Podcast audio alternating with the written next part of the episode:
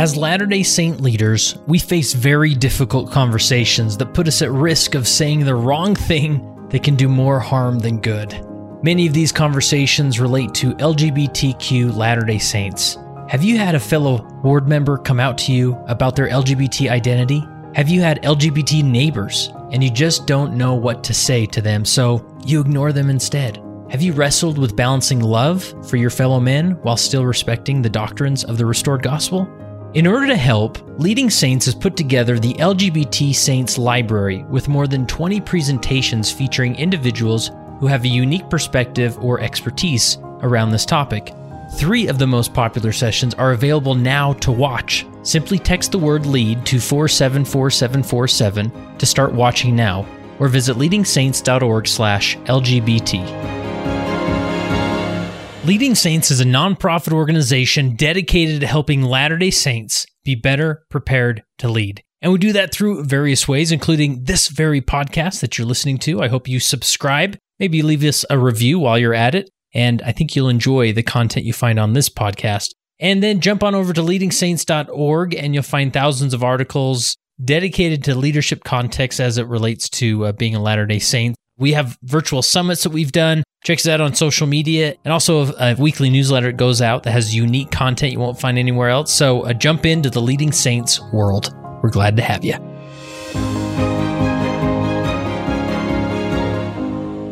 Steve Shields in the house. How are you, Steve? I'm so good, K F.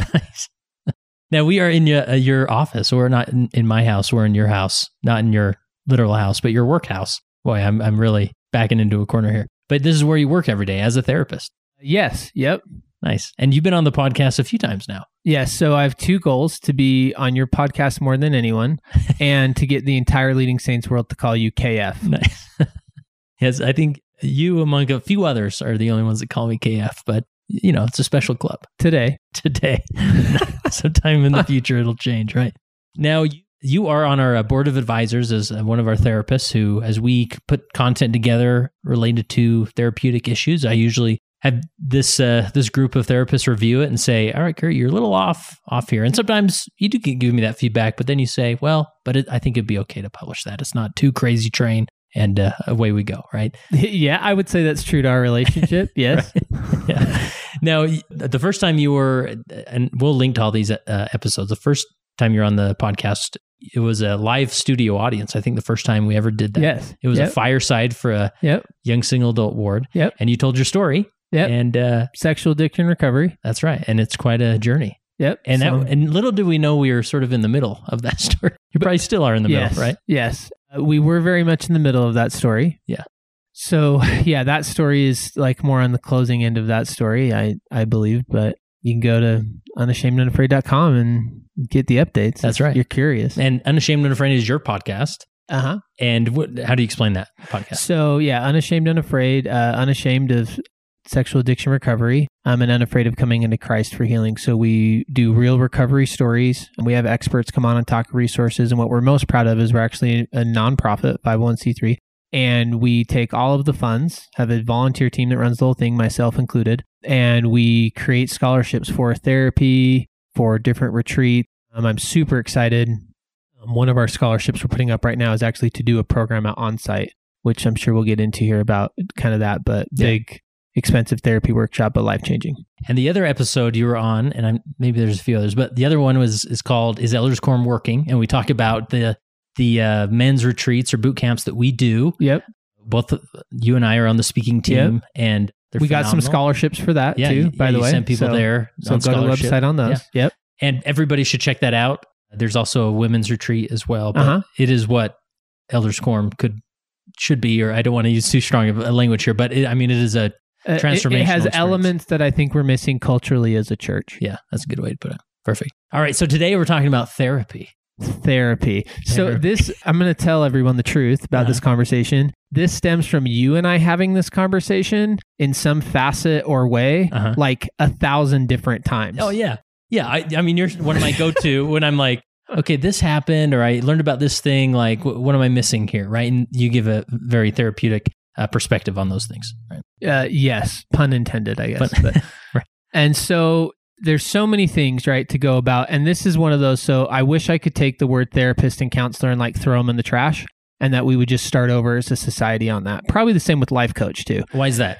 Because I feel like it's one of those terms. So I'll phrase it this way. When I meet someone who's not a member of the church and they ask me, hey, are, are you Mormon or are you L D S? My response is always, is that a cultural question or a religious question? Hmm. And the reason I say that is because I'm saying, if you're just saying, oh, you're white, you're from Salt Lake, and this is what I've made up based on what I think you are, then the, no, whatever cultural thing you've painted on me, no. Religiously, totally. I'm an active member of the faith, and we can now have that conversation because I want people to be curious and ask me the questions. Well, how do, so do you drink alcohol? No, but I'm not going to judge you if you do. I don't care. Sitting here at dinner, you can have a beer. I'm not, I'm not going to tell you what your value system should be in this mm-hmm. moment. Mm-hmm. And so creating that space. So everyone has some lens that they've heard the word therapy or counselor. Mm. And it's almost always a negative experience. Now, there are people who are walking around out there like, therapy changed my life.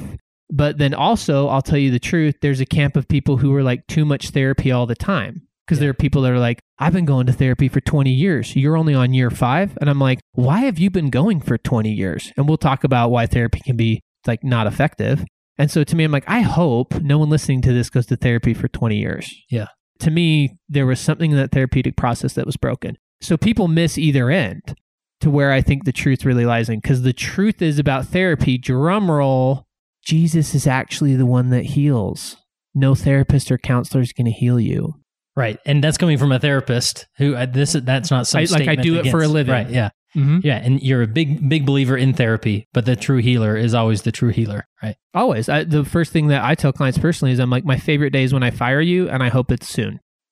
Right. Right. Because it's, that's not what it is. And so we're going to stick with the word therapy, but I want everyone to know that therapy or counseling, they're literally interchangeable. And there's some stigma around the concept of therapy, much more in the past. I think that stigma is growing smaller and smaller, or shrinking smaller and smaller. But I mean, if one individual, some individuals in your life, if they've admitted that they're going to therapy, you'd be like, whoa, like what? Yeah, you crazy. Yeah. Where others, it's like, oh, I'm glad. Yeah, you should really do that, right? And and so there's sort of a stigma or an interpretation of therapy or counselor that, that you're sort of uh, articulating here. Right. And so just like in our medical system, when it's like, well, what did we used to do? Like when, you know, people were having a heart attack and we did like crazy stuff to their body. Like when we look back at what we used to think was medically helpful, it's horrific.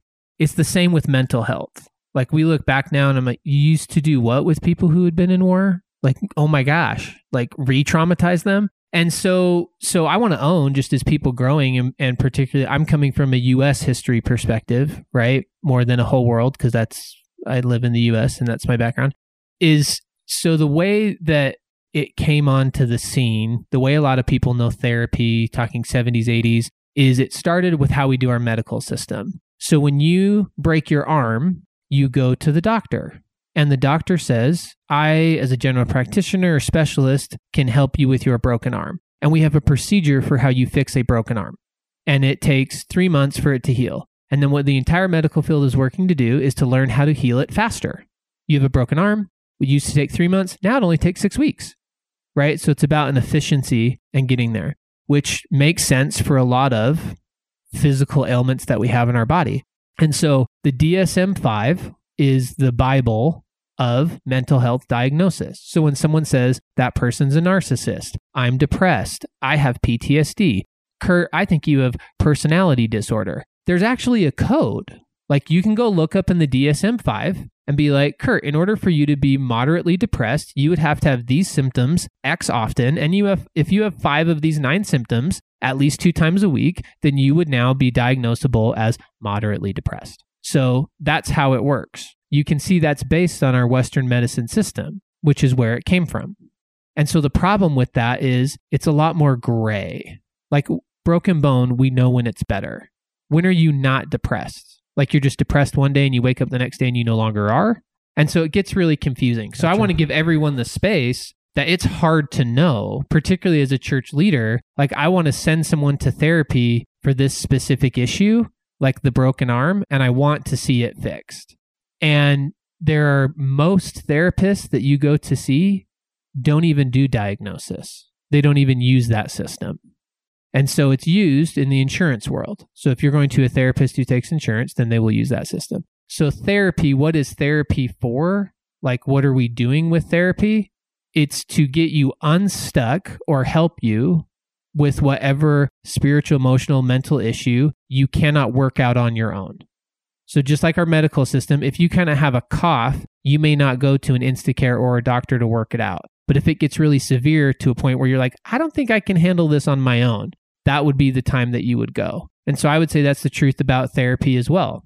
So if I'm dealing with something like, I feel sad all of the time, or like I f- should feel joy in my life and I don't, or like, I'm pretty sure I have a porn addiction, or my marriage is like not where I want it to be, or I'm having a hard time parenting my kids, whatever the mental or emotional issue is, if you can't figure it out, that would be a good time to potentially go to therapy. Yeah. Yeah.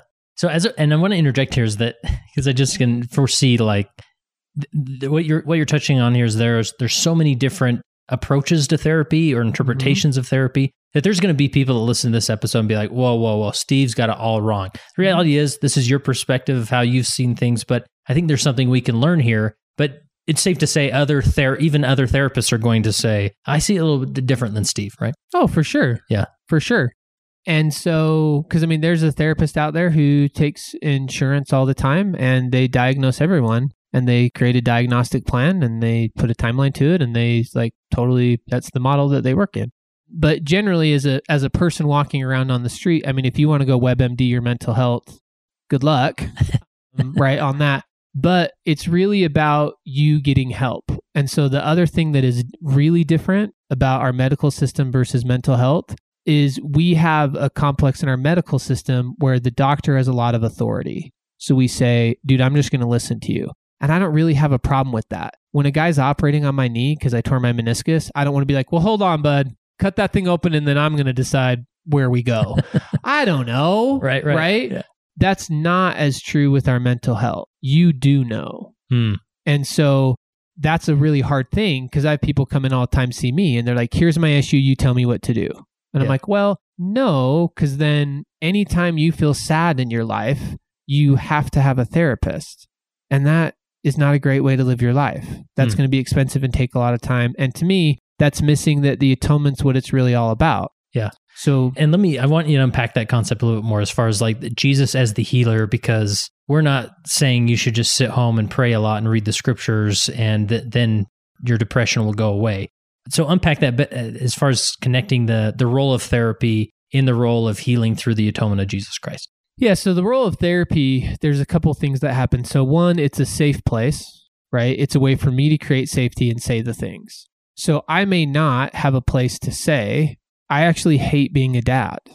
And so I'm an active L D S member. I'm sitting in elders quorum and I'm like, I don't even like my kids. Uh-oh. How do I say that? Mm-hmm. I might have an addiction. When I first came forward with my addiction, I wasn't sure where to start. So I went to a therapist's office and I'm like, so I have something really bad that I've been doing and I need to like tell my wife and other people, what should I do? And when, so when things are happening, we ask for help all the time. So think about as we grow our testimonies, like imagine if we never gave anyone any help, like never went to a testimony meeting, a sacrament meeting, any of our church meetings, any of our campouts, any of our things, right? We help each other grow in our testimony of Christ. And so therapy is a place where I can lean into that process. And the beauty of therapy, the gift that can happen in therapy, is it's someone in your life who's not in your life. I totally love my clients and they don't go home with me. Mm-hmm. So I don't have to look at you, K F, if you're a client and be like, well, is what he really telling me true? So one of the ethical codes with, with most therapists ever in there is that I see the client with unconditional positive regard. So as a therapist, I just get to believe you. Wow, my marriage is really hard. It must be hard. Wow, tell me about that. That's not true everywhere in my life. Yeah, I can't it, look at my spouse and say that, or to my kids, or I may not have safe coworkers. And so there's this beauty when I have a professional relationship with someone because it's super boundaried. Mm-hmm. Like there is a clear line where you start and I stop. And that gets messy emotionally in our lives, right? Like, what do I share with my spouse? What do I not? I want to emotionally connect with my kids, but I don't want to like turn them into a pseudo co-parent with me. Yeah. Or be weird. So where do I draw that line? With therapy, it's really clear. I can literally do whatever and say whatever I want because I'm paying you and this is all about me. Yeah. And, and I appreciate that, because oftentimes in the messiness of mortality, like if somebody is struggling with suicide ideation and they're sitting in elders quorum, it, there's almost like this this uh, process that we paint of like, oh, what you do is you go see the bishop, or you go, he'll send you to the therapist, and this happens. But like, you can't even start that process with a level of safety and boundaries, and therapy can offer that to some extent. So even totally. Before we're going back to more of a transgression one, is like, I'm addicted to pornography. Yeah, I just need to go see my bishop, go do what he says, and then I'm I'm good. But in reality, is that will never, there's so much shame there, there's so much, so many nuances there that are burying you that you don't even know how to set that appointment, walk into the office and say those words until maybe there's a, a therapeutic uh, relationship established elsewhere. Right. Yeah. And if you, to make your point, right, like, do you, whoever is listening right now, do you have something really hard in your life that you're afraid to talk to about with other people? If you don't, you're lying. Right.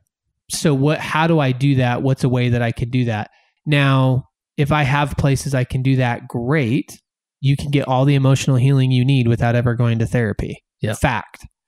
And it can be extremely helpful, because the other beauty with therapy is that they're trained. Mm-hmm. So the difference is, if I come to you as my friend, or even okay, if you were my bishop, and I'm like, I am really struggling with depression or with sexual addiction, or I realized I was molested when I was a kid, and now I'm trying to have sex with my spouse and it freaks me out and I can't stay in my body and I don't know what to do with that. Right. And no one in my family, I've never told anyone in my family that I was molested. What do I do? Right. Or I'm super, super successful and high functioning, and I'm way depressed and it doesn't make sense. I can't figure that out. So whatever it is, right, you can go to a therapist, and depending on their training there, which is what we're about to dive and get into, right, all of that, they can help you. So I have seen people, right, so one thing I do is I do a lot of addiction and a lot of trauma. So there are certain things I just know, right? So like one thing that I know with addiction, there's a right way to disclose it to your spouse. So a super simple one on that is, don't do it on a major holiday. It seems that's, obvious. That's not, it's, the addict, it does. Yeah. It seems, but yeah. By the way, because that's when people are most emotionally triggered, and so they want to do it. So they feel the most vulnerable and want to do it. So if you're about to tell your wife on Christmas Eve that you've been having an affair, my truth, literally wait till like January third. Truthfully, mm-hmm. You've been lying about it this long, sit on it for another week, because you're making it about you, not her or him, right? And so that would be a good way to do that. So that's a real simple thing, but also the tools of like, how do I feel my deep emotion, and then creating a space and being able to do that. Yeah. So the way I describe it simply is, this is, I think, is the actual meaning of I stand at the door and knock. I think the actual meaning of that scripture is, whatever door in the depth of your soul, Christ is ready to meet you there. However deep you're willing to take the healing, and unless you have seen him and had your calling and election made sure based on how we believe it works, I would say you have some doors to open. Mm-hmm. Or as you've always said often, then I guess you don't have a need for the atonement. Like if you're taking the sacrament and you're like, I don't know why I'm doing this, I think you have some doors to open. Yeah. Or another way I always uh, paint it is like, if Christ appeared in front of you right now and said, I'm healed, here to heal you, what would you say? Would you say, oh, I, my sciatica is kind of, you know, flaring up? Like, no, no, no. Like, how would Christ heal you today? If he was telling everybody to line up, I'm going to heal all of you. Right. How would you articulate that? And if you don't know, there's right. some work to do. Right. And what therapy can do is help you open the door. Right. That's it. That's yeah. the simplest way I can put it. So I want to sort of underscore or highlight what I'm learning here as you say these things is that as an individual starts on a journey of healing, and that, that beginning step may be, I don't know what to do other than set an appointment with my bishop and go talk to him. I know he's not a therapist, Great start. But I'm going to just do that. And totally. Maybe he'll have an Great idea start. Where to go. Or mm-hmm. I'm just going to call a random therapist and go sit in the office. Like that's maybe You're not going to call a random therapist. No, all right. We'll get to that. Tell you what to do. Okay, we'll get to that. Sorry. But the point being is that at some point, as you're on that journey, there is a certain level of skill set that is needed. And mm-hmm. a therapist is very trained to do that. A, a bishop may have some experience to do that, but at some point, if the, especially the level of healing that's needed, there is a, somebody that needs to come to the party with you and offer their resources and skill set and their knowledge so that they can help you towards Jesus Christ, who at the end will is the one that heals, right? Right. Right. And it's opening that door, right? And the bigger doors you're trying to open, the faster you're trying to do it, the more unsafe your environment is, the more likely you are to need therapeutic intervention. Yeah. So if you have a whole bunch of safe places in your life, safe mom and dad, safe sibling, safe spouse, you might be able to open a lot of doors without ever stepping in a therapist's office. But what if you don't have those? Mm-hmm. What if you're in your family system or in your ward or in your neighborhood or at your work or in your marriage, you actually can't talk about that door. You can't open that door and talk about it. It is not safe. People have communicated this to you. So Kayla and I, early in our process, she saw someone on social media whose spouse... Kayla's your wife, right? Yeah, Kayla's my wife. Thank you. She had seen someone who had cheated on their spouse and they were getting divorced. She's like, if you ever do that to me, we are done. Currently cheating on her. And so what she communicated to me was, I am not safe to open that door around because so, I have that door. Yeah. So just it's keep closed. It shut. Yeah. And so I'm like, oh, keep it shut. Got it.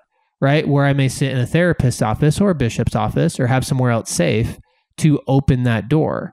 And so it's really funny. So one of the sayings I always use is what you can't see, you can't feel. And what you can't feel, you can't heal. And people are always like, well, how does the healing happen? And I'm often in a mixed faith setting. And so I can't say, well, the atonement of Jesus Christ. Mm-hmm. But it's always interesting to me because as I help people see, and it's safe enough for them to feel what they need to feel, the funniest thing happens, Kurt. Most of the Christian word uses the word grace. We use the word atonement. He heals them. Yeah. And I've watched people get off from bawling on the floor, from sitting in group, from being on my couch, wherever it is. And they're like, I know I'm different now. I feel healed. I feel just the way that Christ healed people in his, in his ministry because he's still doing it. He lives. And so I'm like, yeah, once you're in the fields, once you open that door, I just sit back and watch the miracles. That's why I think I have the best job in the world. I ain't got to heal you. I know who does. I just got to help you open the doors. And that's really, I think, there's a lot of ways to think about it and see it. But yeah. I think from a faith perspective, like that's where you should couch. What can therapy do for me? What's the relationship? Right. So I want to spend some time close to this concept of what therapy is and its role with, I always hear this and I always wince now when I hear this, but like that when people say, well, hey, you know, the bishop is not the therapist. He's not a therapist. You know, it's almost if you should leave him completely out of the equation. Right. And it's upsetting because I've never heard of a bishop who was like, oh, I want to be a therapist, other than those who are actually therapists. The reality is they just want to help. They just want to be there. And more often than I've heard more cases of somebody either in an abusive relationship, right, struggling with mental illness, right, struggling with uh, an addiction, who the only first step they know how to do is go see the bishop. And it's almost as if saying like, oh, you should never talk to your parents about anything you're struggling with because totally. They're not therapists. Totally. When in reality, it goes back to that safe space, right? That if that's the first safe space you can find to begin to articulate what you're experiencing, start there and they'll send you on. Right. And the way that bishops get the best experience, you've heard it a ton, I've heard it a ton, is this. Someone shows up in their office and says, Bishop, this is what I need. Can you help me? And the bishop says, I love you. There's hope. And they walk out of the interview and go, I don't know how to help them. I better go figure it out. Mm. And then they go figure it out. And then the next time someone walks into their office with that same issue, they go, Bishop, can you help me? And they go, I totally can.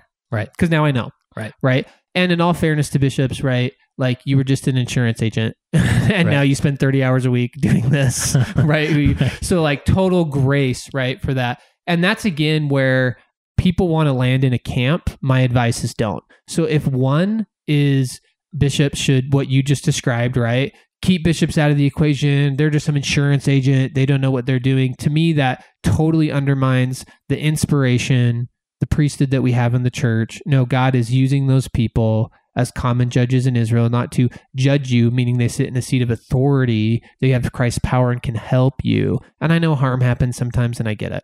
And then the other end of the spectrum is like, oh, which I also still hear all the time. The bishop has all of the answers. We've created that as a culture. Mm. The bishop is pseudo-God. And if the bishop doesn't give you the answer, there is no answer. Mm. And I've seen people's faith broken over that right. moment. The truth is we're at a five. Depends on who your bishop is. Right. You might have a bishop that is really not that helpful for a given situation, other than the fact that he can love and encourage you and be like, right on. And then you also might have a bishop who may have personal experience with your issue. Wow, I lost a child. I've also lost a child. I can relate to you and hold some empathetic space. And they also might just have some experience where they understand some therapeutic stuff. So I'll be honest, my bishop, who is my neighbor, we have conversations all the time. And he says, if someone depressed walked into my office, what are some good things I could say to them? What could I do this? So he generally kind of leans more on probably the eight or nine end of how bishops are. And he doesn't say, you don't need to go to a therapist, just meet me every week and I'll dive into you with your deep trauma or whatever. But there is a truth there that they can report abuse, right? They can help you get to therapy. And so, I mean, in love and in truth, I mean, if we look at an aggregate, of course, there's always going to be one bishop that says something super harmful and shaming and it destroys someone's testimony is really hard. But when we look over the thousands of bishops that we have, generally speaking, no, they, they can hold space. And that's a whole nother conversation as as a leader, right? How to hold that space and, and what can I say to just show empathy and love and step in. And I think the key is what people are really trying to say is advice. I'm not looking for advice from a bishop. I'm going to let you in on a secret. You actually don't need it from a therapist either. Because again, if if I'm seeing someone and they need me to give them advice, they need me for the rest of their life hmm. to give them advice. Because what I'm saying is you don't actually have what it takes. Between you and God and your personal revelation, you can't figure yeah, this out. It's not internal, it's external. And you right. always have to go to that external source. Right. right? And yeah. no matter what therapy model you use, pick any under the sun, it is always about connecting to the internal source. Yeah. How do I connect? And they'll say it different things, right? So some models will say my inner child. Other models will say my authentic self. Others will say the true self. Other will say a completely reconciled self. It doesn't matter the model. They are going to tell you to pull the answer out from the inside. There is no therapy model that says you as the therapist tell them what to do in their life. Yeah. If and there is, I'd be super curious to find out where you got your license. But there, it's just, you know what I mean? And so at, same thing as a bishop, like people don't need advice. It's always stronger. I'm not going to lie. I do it in my office sometimes because I just think I'm smart and I think I know the answer, but it's always better when people can come to it on their own, right? When they find their own and look at how Christ taught. Yeah. Christ said, here's the truth. Figure it out for yourself, right? Know for yourself. Come and see. And this is why I'm always so adamant that we're always very clear, especially in the context of Leading Saints. This is not a training resource where an individual comes here and you leave a podcast thinking, oh, Kurt had the answer, or his guest had all the answer. Now I know what to do. It's more of like, I want to present different perspectives and content here that will, when the episode's over, they sit and think like, huh, I have a new way of approaching this. I'm going to go ponder over this, take it to the Lord, and find within myself some some deeper direction that can solve my problem or that can lead me in the right direction, right? That's one hundred percent. Right. Anything else as far as we sort of tackled just broadly what therapy is, its role, how maybe some ways to look at it. Anything else we're we're missing in that? Uh, well, in that so I think to go nuts and bolts, right? So there's a couple things. So when people talk about like treatment, timing, whatever words they want to use, that's different depending on what's going on. So there are times when people can go for something acute, meaning specific. So I am here going to therapy because I have a sexual addiction. I am here going to therapy because I just lost my dad and I'm like wrecked and have a ton of grief. And then also sometimes people will go to therapy for something that is more chronic. So like I've been struggling with depression for ten years and I want to get help until I no longer have depression. And then the other thing that happens with the timing in therapy is other stuff comes up. So I've sat with someone in therapy and they're like, I'm really depressed. And I'm like, great, we're here treating depression. So depending on how often we meet, show up and we'll talk about that kind of timing and how you can do stuff right now. And then, so one client, I'm depressed. So three months into it, I'm like, we're on the move, but another door is opening deeper. What they were able to sit with was the fact that they were sexually abused as a child. Now we've opened another door. So the timing is going to now be, we've now left, we're just talking about depression from a treatment perspective. So now we've opened another door. So what does that look like? Right. And so as far as timing goes, a lot of times, particularly leaders or people are like, I want to go to therapy for X amount of time. And I'd say you can always ask for generals and we'll get into that, but the timing can be different. So if someone says, I went to therapy for a year and I'm like, well, why? And they're like, well, I was trying to decide what to do for a career. I'm like, I don't know. That seems like a long time to go to therapy for that. But if they were like, I was in the middle of a divorce that was ugly and took nine months to process, a year of therapy totally makes a lot of sense to me. And I want to sort of project that on the experience of, of a bishop where, or a church leader, where I remember as a bishop, an individual would come into my office and lay the most gruesome story and complex situation of mental health or whatever on right. my desk. And I'm looking at it right. like, wow, you know, I want to empathize with you, give hope. I'm just so glad you came in and let's see what we can do here, figure out. But in my mind, I'm thinking, this person is so messed up. Like, like I don't even know where to begin. I'm not qualified for any of this. I'm just going to get them to therapy. And we sort of, it's sort of this like, all right, uh, yeah, I'm I'm scared to even touch this problem. Right. So go to therapy, just go. Right. But we haven't even processed like, oh, is this an, an acute therapy? Is it a chronic thing? Is well, it- I, and that's the first thing we have said, like, so when people say, well, I'm going to send him to therapy, I'm always curious, like, so what did you send him to? Right. Yeah, right. Like, what does that mean? Right. And, and, and so for a so, lot of yeah. leaders, it's like, well, I call, you know, family services and they said they were meeting with a therapist. Right, and, right. and to me, or someone in my ward said they knew someone and had a right. good experience or whatever. Yeah. And, so, and, a, and a therapist is a therapist is a therapist to me. Yeah. Like, I don't yep. know what they're doing. Yep. I don't know. So, what here, sort of, yeah. so here's what's on the buffet line. Okay. Right. So yeah. here's what the options are. So the traditional way people think about therapy, right? The Freud way it was set up tr- classically is you show up once a week for an hour. Uh-huh. You show up for an hour, we talk, you come next week, you come next week, and then whenever, and you lay on a couch whenever you're not show. depressed, yeah, whenever you're not depressed, not whatever, done with your divorce, not addicted, then we quit doing this. We're done. So that still is an option for people. So once a week for an hour, an hour and a half, two hours, every other week, once a month, and that can be varying on what's going on, right? What's the intensity that you need? You can also step into doing more like intensive blocks of therapy. And so you will get therapists, not, and everyone does it different. I know some therapists who only meet with people for an hour. So they're like, I'm only this on the buffet line. So if you want that, I'm only this. And then there's some people who will say, no, I can do, I can meet with you and your whole family for a day, right? I can move. And so there's intensive block of therapy where I can meet for two hours, four hours, or a full day.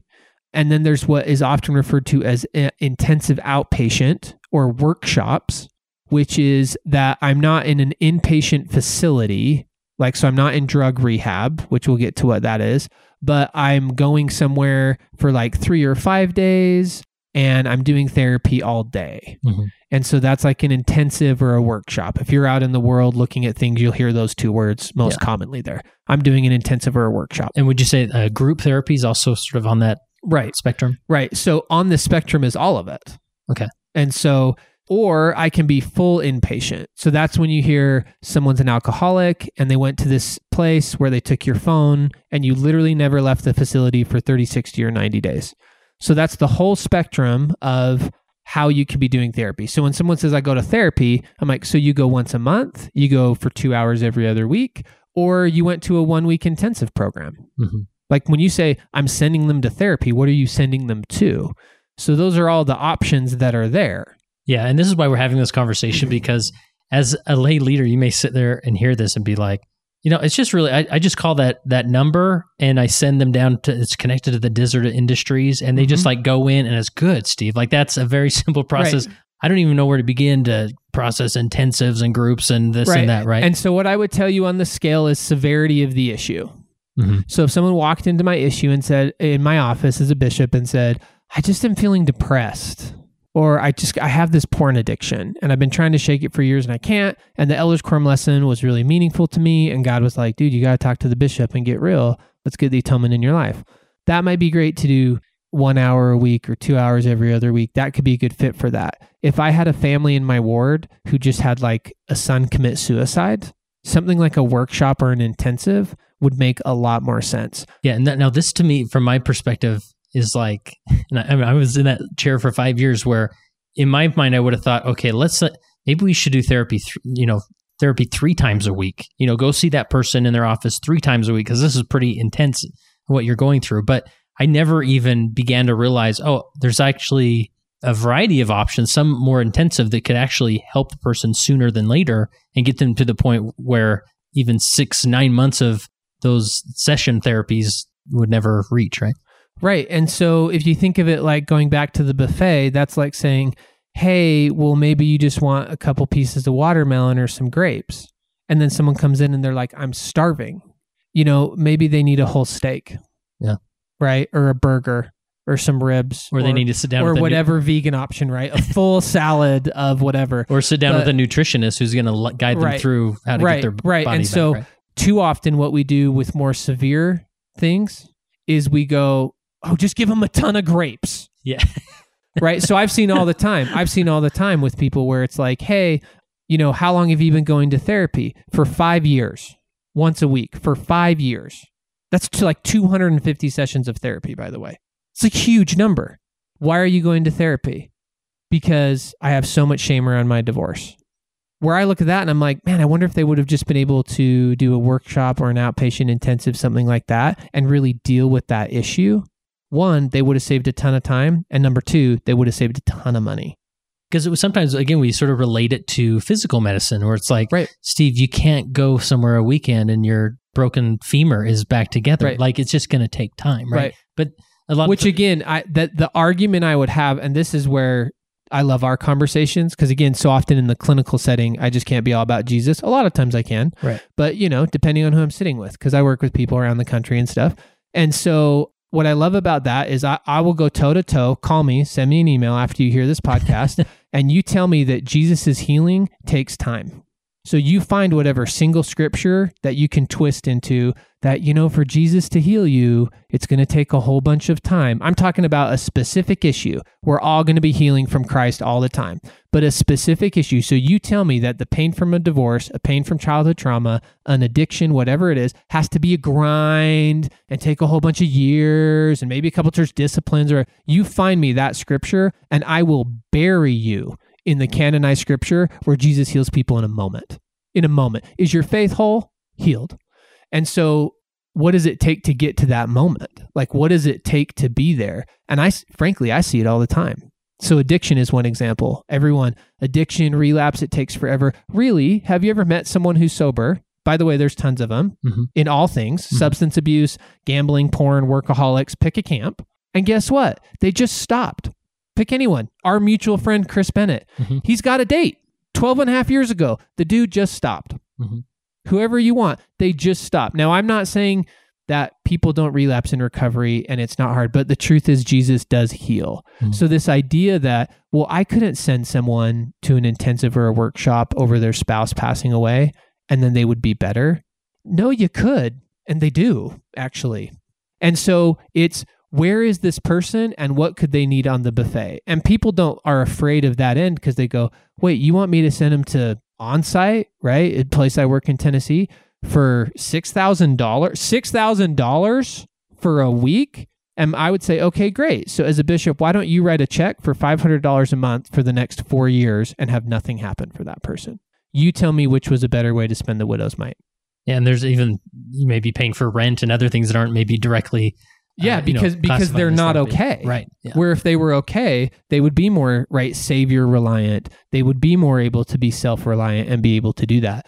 And so that's where I would say when people are like, well, what, you know, what to do? How does that work? And then in all of those models, to your point, there's individual therapy, couples therapy, family therapy, and group therapy. So you can find group that's an hour a week, and you can find group that's intensive, mm-hmm. and you can find group that's inpatient.